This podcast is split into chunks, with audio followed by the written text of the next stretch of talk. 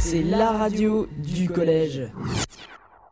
Bonjour à tous, c'est Romane. Aujourd'hui, on se retrouve pour un nouveau podcast sur Harry Potter. Je voulais vous parler de ces livres car j'adore les histoires et les films magiques. Les livres Harry Potter ont été écrits par J.K. Rowling.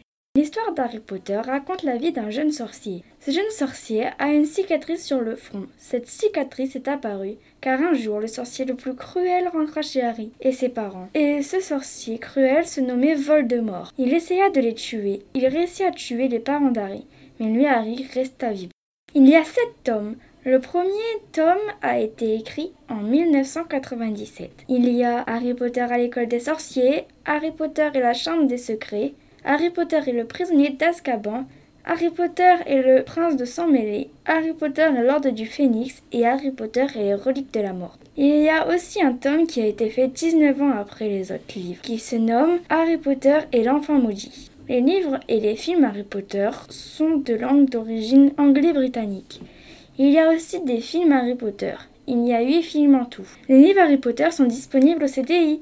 J'espère que ce podcast vous aura plu. Je vous souhaite une bonne journée. Au revoir